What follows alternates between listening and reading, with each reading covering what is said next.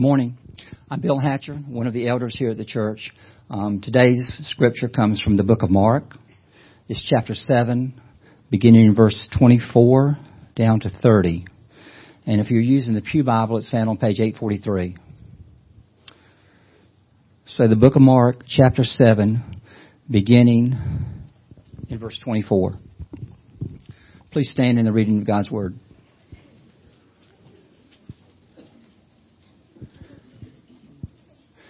Your Bible may have the um, subscription at the top, the Syrophoenician woman's faith, verse 24. And from there he arose and went away to the region of Tyre and Sidon. And he entered a house and did not want anyone to know. Yet he could not be hidden. But immediately a woman whose little daughter was possessed by an unclean spirit heard of him and came and fell down at his feet. Now the woman was a Gentile a Syrophoenician by birth.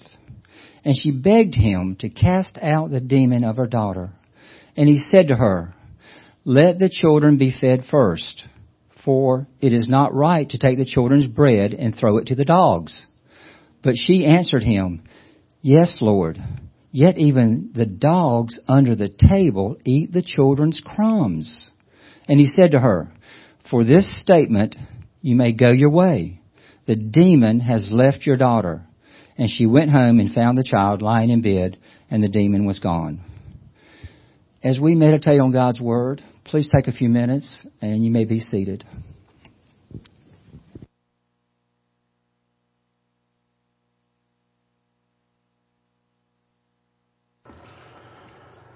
If you don't mind turning back to, keep your hand on Mark chapter 7 and turning back to Matthew chapter 15. Uh, Nancy, my wife, is a shopper. Man, she loves to shop. But here's the great thing about the way she shops. She doesn't buy a lot of things. Uh, the way she does it, it's like a system. It's like you're looking for something for your house, or she's looking for something for her house she she knows what she's looking for, right? She knows that it's a table, it's a chair, it's a picture, whatever it is. And she enjoys the process of just circling back around to three or four places. I don't know if you know like that. And and she knows what she's looking for, and so when she goes in and she circles back around to her three or four spots and she looks and she's just like, you know, that's not it. That's not it and she's not in any hurry, which is really good for me. And uh, where me, if I need something today, I'm going to get it. Right? It's today. It's today's the day. I'm not a shopper. I'm just a buyer. That's it. And so that's not good. So I like the way she shops. She goes out, she circles around, she circles around. If she takes my daughter clothes shopping, I, have heard her say this a million times. My daughter says it now. If you don't love it in the dressing room, don't take it home right? If you go, well, I don't know, don't, then don't take it home. You gotta love it. You gotta say, this is it. This is the thing I've been looking for. This is the, the piece of furniture. This is the piece of clothes that I've been looking for. And so I love the way that she does that. She, she's got something in her mind and just any old thing won't do. It's, I got it in my mind and when I see it, I say, that's it. That's what I've been looking for to wear or that's what I've been looking for to buy for our house or whatever the case may be. Now today, when we're looking at these two chapters, really Mark 7 and 8, and I think the key to these two chapters is this little story in the middle. Let's think about Jesus as a shopper. And he's looking for somebody who's completely committed to his word and his way. And when he finds it, he says, that's it. And he wants to make everybody understand, especially in sort of the, the bracket or the context of these two chapters, who this person is. It's the most unlikely person in these two chapters. It's this woman, and we'll get to her. But let's go back and just see how Matthew says the exact same thing, but with a few different phrases. Matthew chapter 15, verse 21. This is the same story. And Jesus went away from there and withdrew to the district of Tyre and Sidon. And behold, a Canaanite woman from that region came out and was crying, Have mercy on me, O Lord, son of David. My daughter is severely oppressed by a demon. Verse 23, but Jesus did not answer her a single word. I mean, that's tough. And then his disciples came and begged him, saying, saying, Send her away. She, now she's crying out to us. I mean, I'm come to Jesus, I'm getting silence. Now I'm going to these guys that are around him. But she came and knelt before Jesus, saying, or he, or he answered, I was sent only to the lost sheep of the house of Israel. But she came and knelt before him, saying, Lord, help me. He says, It's not right to take children's bread and throw it to the dogs. She said, Yes, Lord, even the dogs eat the crumbs and fall from their mas- that fall from their master's table. And then Jesus answered him, Oh, woman, great is your faith. Be it done for you as you desire. And her daughter was instantly healed. Jesus in Mark 7 and 8, he, he know, he's looking for something. He's, he's got something on his mind.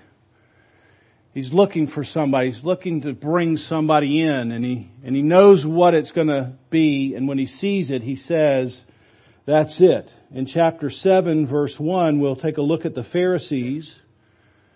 It's like again, he's on the shopping strip and he runs into the Pharisees and he, he concludes, hey, you're not it. You're not what I'm looking for. And then at the end of chapter 8, so like a bracket, he comes to Peter, or Peter's with him.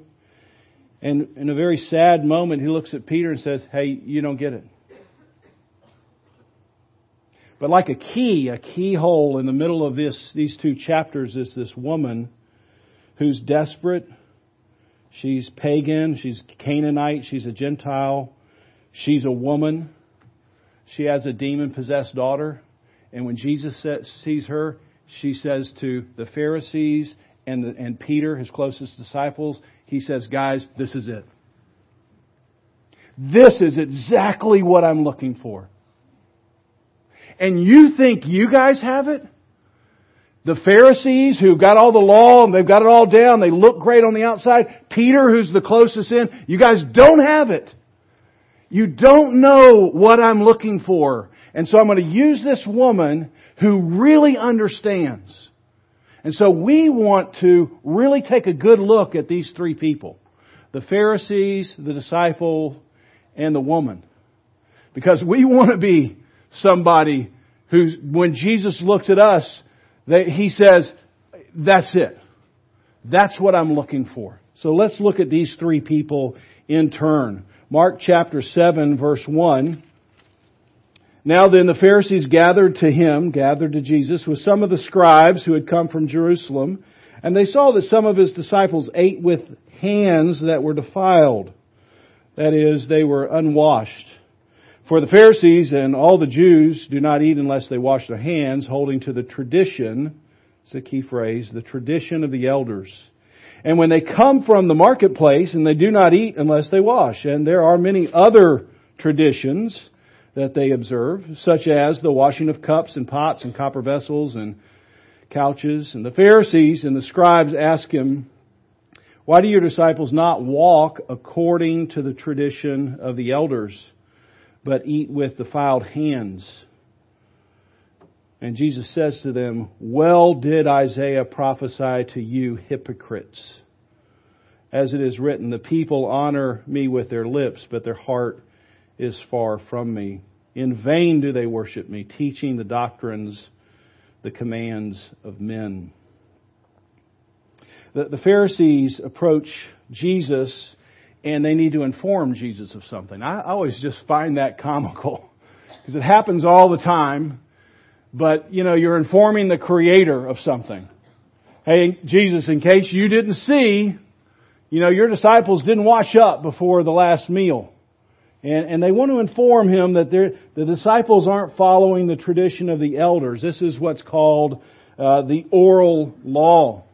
So there was the written law, the 613 laws of the Old Testament that the Jewish people were following, but then there's a question of how do we follow the written law? And so they ha- they came up with oral law, this extra, you might think of it as padding or space, just to make sure we know exactly how to follow the written law. And of course it had a good, the, the, the concept was a good idea. I'm not exactly sure how to follow this law and the, and the smart religious people come in and say, you follow it by doing these things or not by doing these things. So it was meant to be helpful, but then it, as time went on, it ran into problems and produced some pretty famous absurdities. So let's say on the Sabbath, how do I celebrate or, or uh, rest on the Sabbath?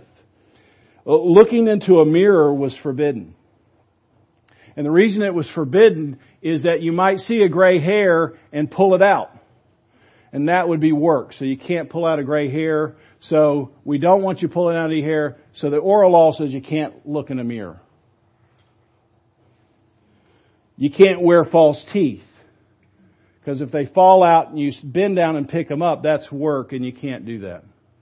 So it's better just to not wear your false teeth at all on the Sabbath because if they fall out, you're going to want to pick them up and then you break the Sabbath. You see how it got? I mean, the idea was I want to follow it rightly, but then it became absurd. And, and one of the absurdities was all the cleansing rituals that went on.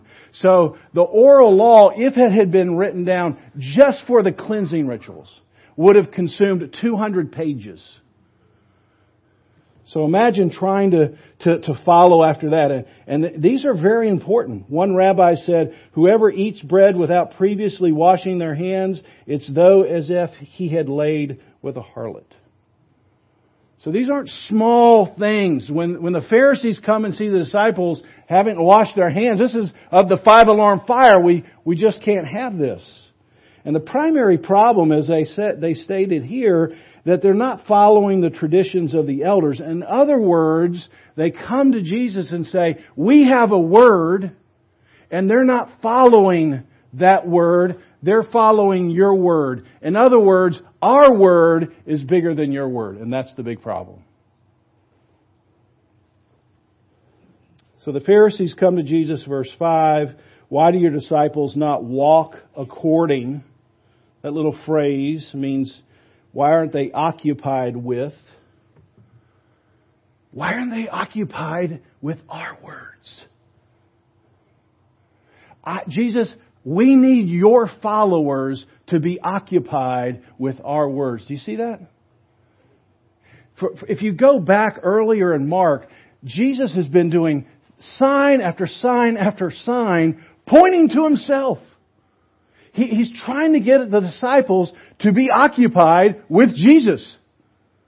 And when the Pharisees come in and say, hey, we need your guys to be occupied with our words, Jesus explodes. Jesus doesn't get the memo of how to give bad news or correction. You know how that is? If somebody says, now, if you're going to have to say something hard, do it in a sandwich, right? You say something nice in the beginning, and then you say something nice at the end, and you squeeze the hard thing you're going to say in the sandwich, right? Jesus didn't get the memo. They say to Jesus, our word is more important than your word, and Jesus looks at them and says, you guys are hypocrites. No sandwich, just meat. You're just like the prophet Isaiah predicted. You, you, you say the right things with your lips, but your, your lips betray the, the condition of your heart. You're, you're, you're, you're concerned about your own words. You're not concerned about my words. And you can see the repetition of it. Verse 8. You leave the command of God and hold the tradition of men. Verse 9, you reject the commands of God to establish your own tradition. Verse 13, you make void or you hollow out the word of God by your salvation. Jesus is just repeating the same problem over and over again. And the reason Jesus is exploding is he's, he's not exploding against tradition, but he's exploding against any person, any word masquerading as a rival to his word. He's not saying it's bad to have tradition. He's not even necessarily saying some of these laws are bad. What is it, what's he saying is we can't have any other word that masquerades as a rival to my word. Every human word bows to one word. And that's Jesus. And the Pharisees just can't do that. So Jesus explodes when he hears these hypocrites because he hears the snake in the garden. I mean, did God really say? Think about it, Adam, Eve. What do you want? What's your word say? Let's go with that. Let's make that the starting point. And, and if God's word fits underneath that, great. If it doesn't, that's okay. You do your thing. Jesus, when the Pharisees come, he hears that hiss. And when you hear that hiss, you don't deliver the news in a sandwich. You kill it. We can't have this. We've got to have people who say, yes, I have words, I have thoughts, I have desires, I have traditions, I, I have a, a bunch of stuff, I have experiences, I have hurt, I have my heart, but all of those things go underneath God's Word. That's what I'm looking for. And so he looks at the Pharisees and says, yeah, you're not what I'm looking for. Chapter 8 begins with uh, a feeding miracle. Jesus has previously fed 5,000. In chapter 8, he feeds 4,000.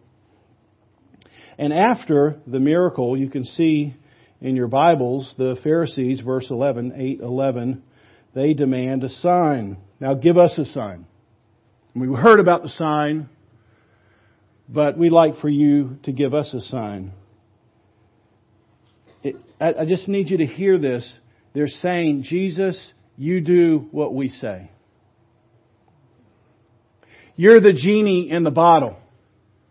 We see you can do signs. Uh, we'd like a sign now.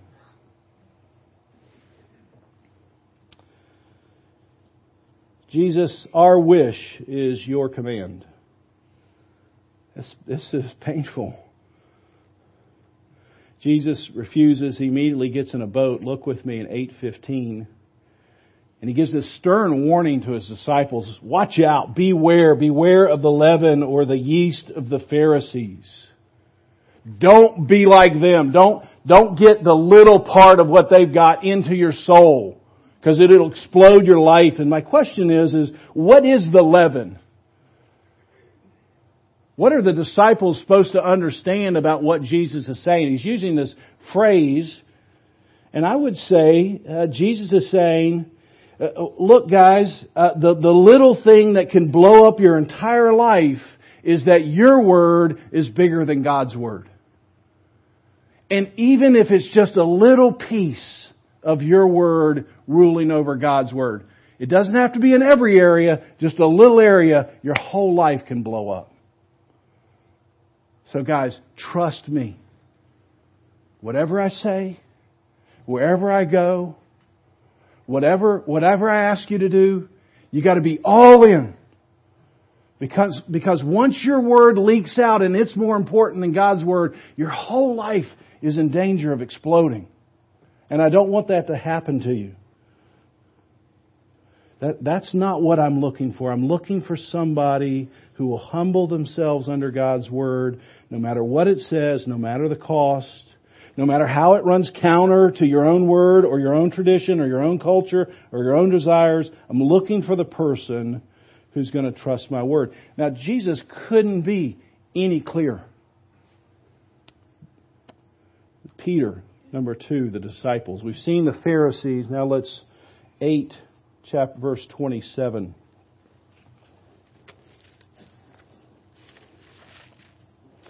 And Jesus went on with the disciples to the villages of Caesarea Philippi, and on the way he asked the disciples, who, who do the people say that I am? And they told him John the Baptist, and others said Elijah's, and maybe Elijah or the prophets, and he asked them, well, who do you say that I am? And Peter has this great response. You're the Christ. You're the Messiah. You're the one everybody's been waiting for. You're the one we've been waiting for. And then Jesus, verse 30, he strictly charged them to tell no one about him. And then he began to teach them that the Son of Man must suffer many things and be rejected by the elders and the chief priests and the scribes and be killed. And after three days, rise again. And he said this plainly. This is the painful part. And Peter took Jesus aside and rebuked him.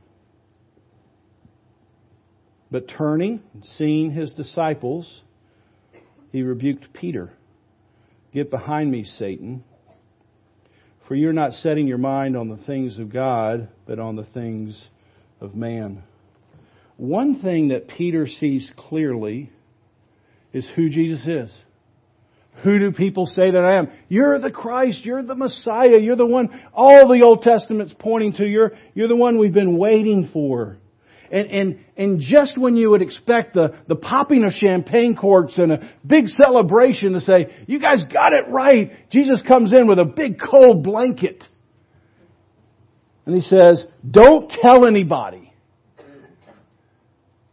You got this massive thing right, but I need you to wrap a cold blanket around it right now. We, we can't celebrate right now. You can't tell anybody. Jesus wants the disciples to move slowly. And I'm asking myself, why is this? And I think the answer is because Peter and the other 11 disciples, they have the right words, but they don't know yet the right way. They've gotten the right words. Here's the question. Who is Jesus? You got it right. Okay, now what's Jesus' way? He, they don't know that yet. So he's saying, okay, that's, that's the first half of the formula. You got it right, great, but let's just press pause until I tell you the way of the Messiah, the way of Christ. And he's, he's warning them, don't be too quick to make assumptions about what it means to see Jesus. Think just for a moment if Peter could have lingered, I'm sure he did in reflection. Who else got the right words about who Jesus is. Peter's not the first one to identify Jesus as the Son of God. Who else said, Hey, I know who you are. I got your identity? Demons. says it several times in Mark, Mark chapter 1. I know who you are, the Holy One of God. But Jesus rebuked the demon and said, Be silent. See, the demons know the right words, but they're not leading people in the right way.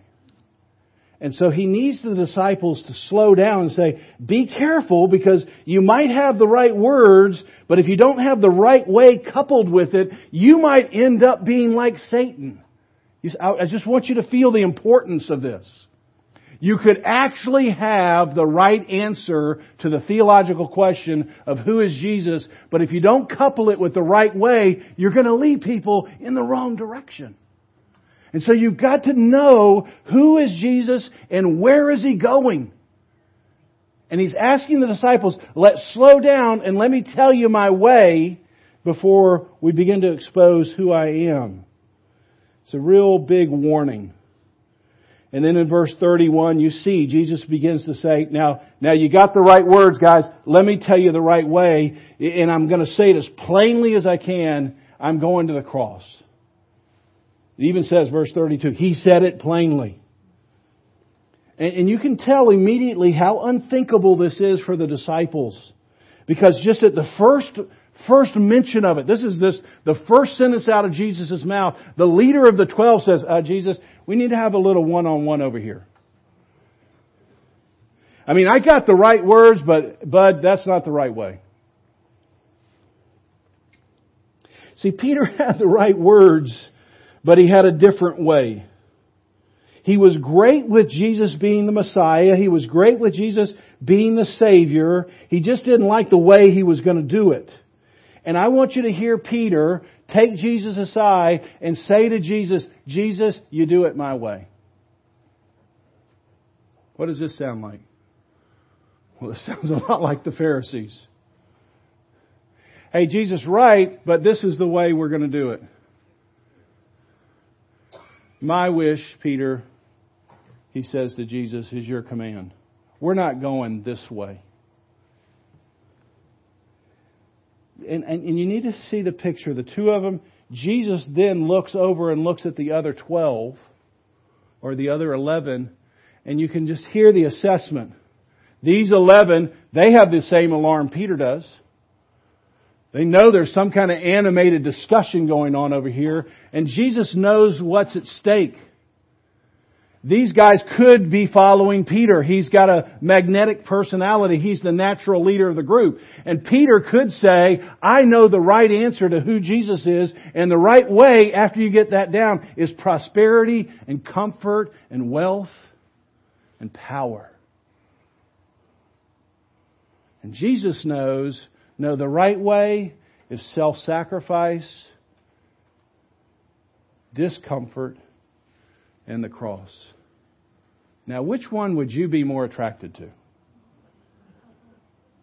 You see, there are plenty of people, even today, who say the right words, but they couple it with the wrong way. That happens every Sunday, folks.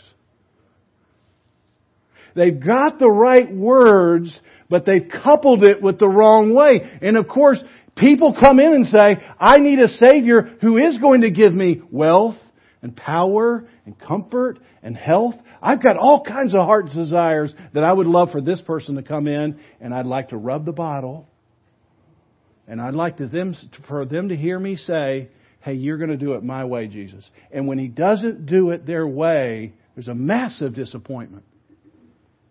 And it's because this was never the way.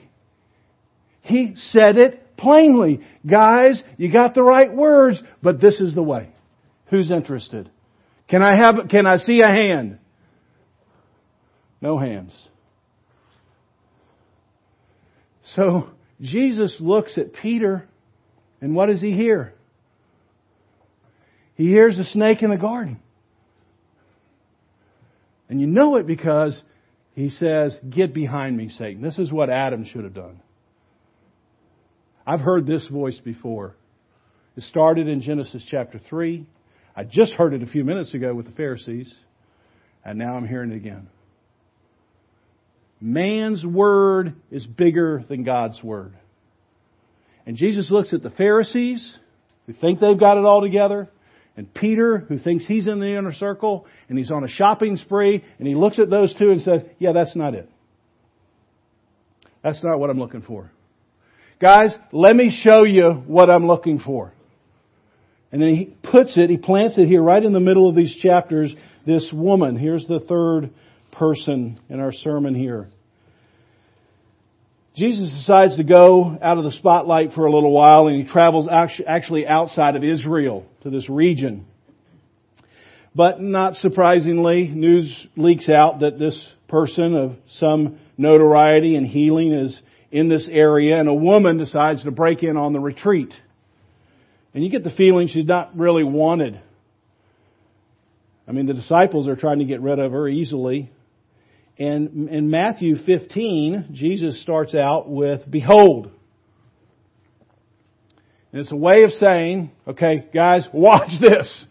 Pharisees, disciple. Everybody be paying attention because this is, I'm going to come to the end and say, this is what I'm looking for. So behold, and then just let's behold this woman's character. Mark seems to take special note of the external character of this uninvited guest. She's a woman uh, a Jewish rabbi didn't permit any kind of close contact with a woman, especially a Gentile or a Canaanite woman. The Canaanites were mortal enemies to the Jewish people. She, she's totally absorbed in the secular culture. She's not in any way connected to the Jewish culture. And her problem is a demon possessed daughter. So it, Mark seems to be saying, I need you to understand this is far away as we can get from a Pharisee who's got it all clean on the outside. Here's somebody who has nothing clean on the outside. He's trying to draw that contrast for us. This woman is the least unclean. She, she's the least unfit for the presence of God. But, but nothing's going to keep this woman from Jesus. She barges in on this retreat, and Jesus' first response in Matthew 15 is silence. It, honestly, it's uncomfortable. And it's arresting because it's not what you would sort of anticipate from Jesus. It feels like a, the cold shoulder. I mean, this woman's pleading for her daughter. Lord, help me. And my first question is if you go pleading to Jesus and you get silence, uh, do you walk away? See, Jesus is shopping for somebody. He's looking for somebody. And he's looking for somebody is when they don't get the answer, at least in the time that they like, they're still going to stay. And what does the woman do? She stays. She starts bugging the disciples. Guys, I'm not going to leave. The answer is in this room. And I don't care if it takes for eternity, I'm going to stay and I'm going to get underneath this person's word no matter what happens. Second response, I think, is harder than the first response. Because he tells this little story, and in the story, I'm pretty sure the woman is a dog. I mean, there's a lot of commentators, when you read them, they try to make this sound nicer. But I don't know. I mean, is there a way you could be called a dog and feel good about it? I mean, they say, well, it's not really like one of those dogs in the city. It's a dog. You know, I'm like, okay, a dog's a dog, dude. I mean, you call me a dog. I'm down. I'm not down with that. Most commentators would say Jesus is talking in a parable. And because he's been talking in parables to the Pharisees, he's been talking in parables to the disciples, now he's talking in a parable, and he's trying to help this woman see something, or he's trying to draw something out of this woman. And what he's mostly trying to draw out is to say, do you, Woman, do you understand your position before me? Just, I'm, I just need to make sure you understand who you are before me that your word isn't above my word. Because that's what I'm looking for. And so God doesn't show favoritism, but He does show a priority. We know that from reading the Bible. And He has a priority for Israel. He's come, and the priority is for Israel. And then from Israel, it's going to launch out into the Gentiles. And he wants to under, help this woman under, see if this woman understands that at this table, at this retreat, you're the dog. That's your position. It's a huge test. Verse 28, she, her response. Now, what would your response be? Nobody calls me a dog. I don't even care if it's a story. I don't want to be a dog in the story. I'm stomping out of here. I'm not getting my way. I got silent treatment. Now I'm going to call the dog. I'm done. I'm out. Verse 28.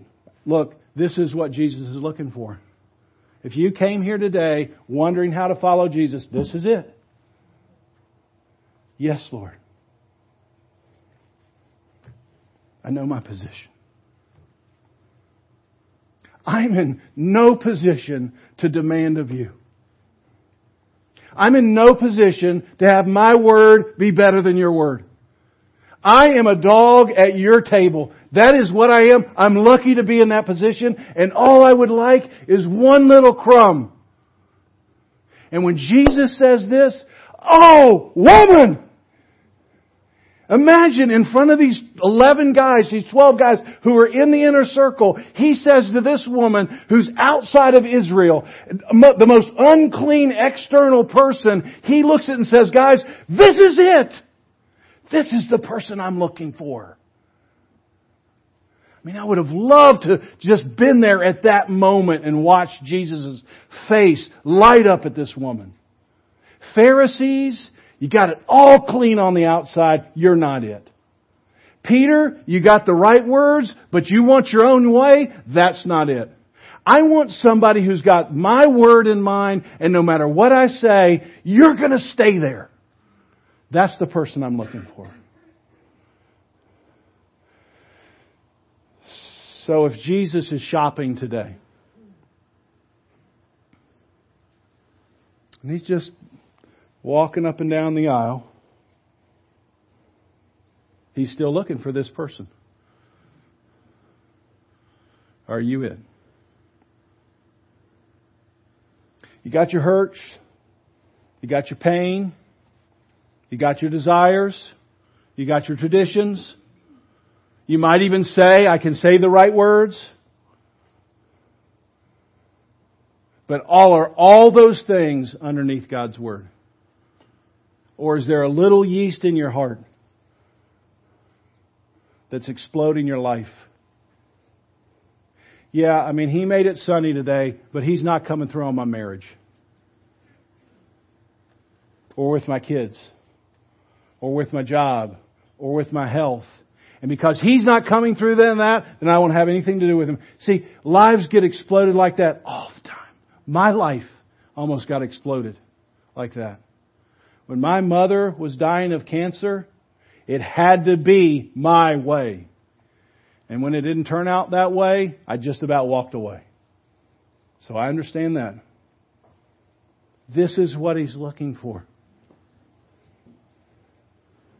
If you don't know what it means to follow Christ, and you could have been in church your whole life and not know what it means, this is what it means.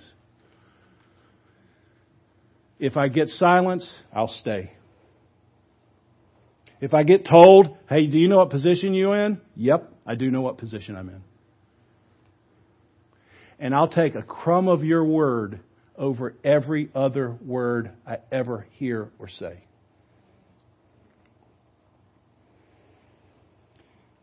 Well, thankfully, we're not going to do that perfectly. But there is one person who did it perfectly. And so I'm not inviting people come up, to come up who have no yeast in their heart. I know you have yeast in your heart. Why? Because I know my heart. But the people who are invited to this table are saying, I want to be like this woman.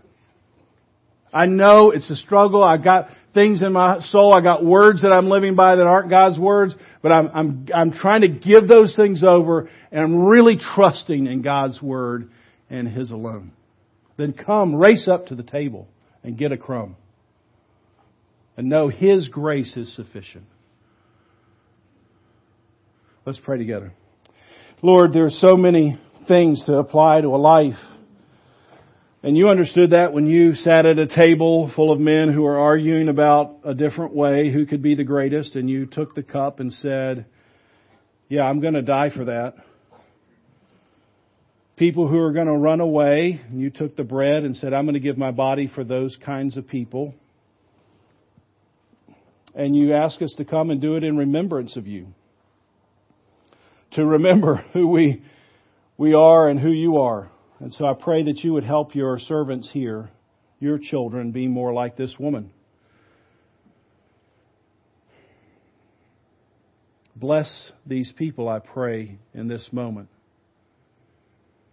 In Jesus' name, amen.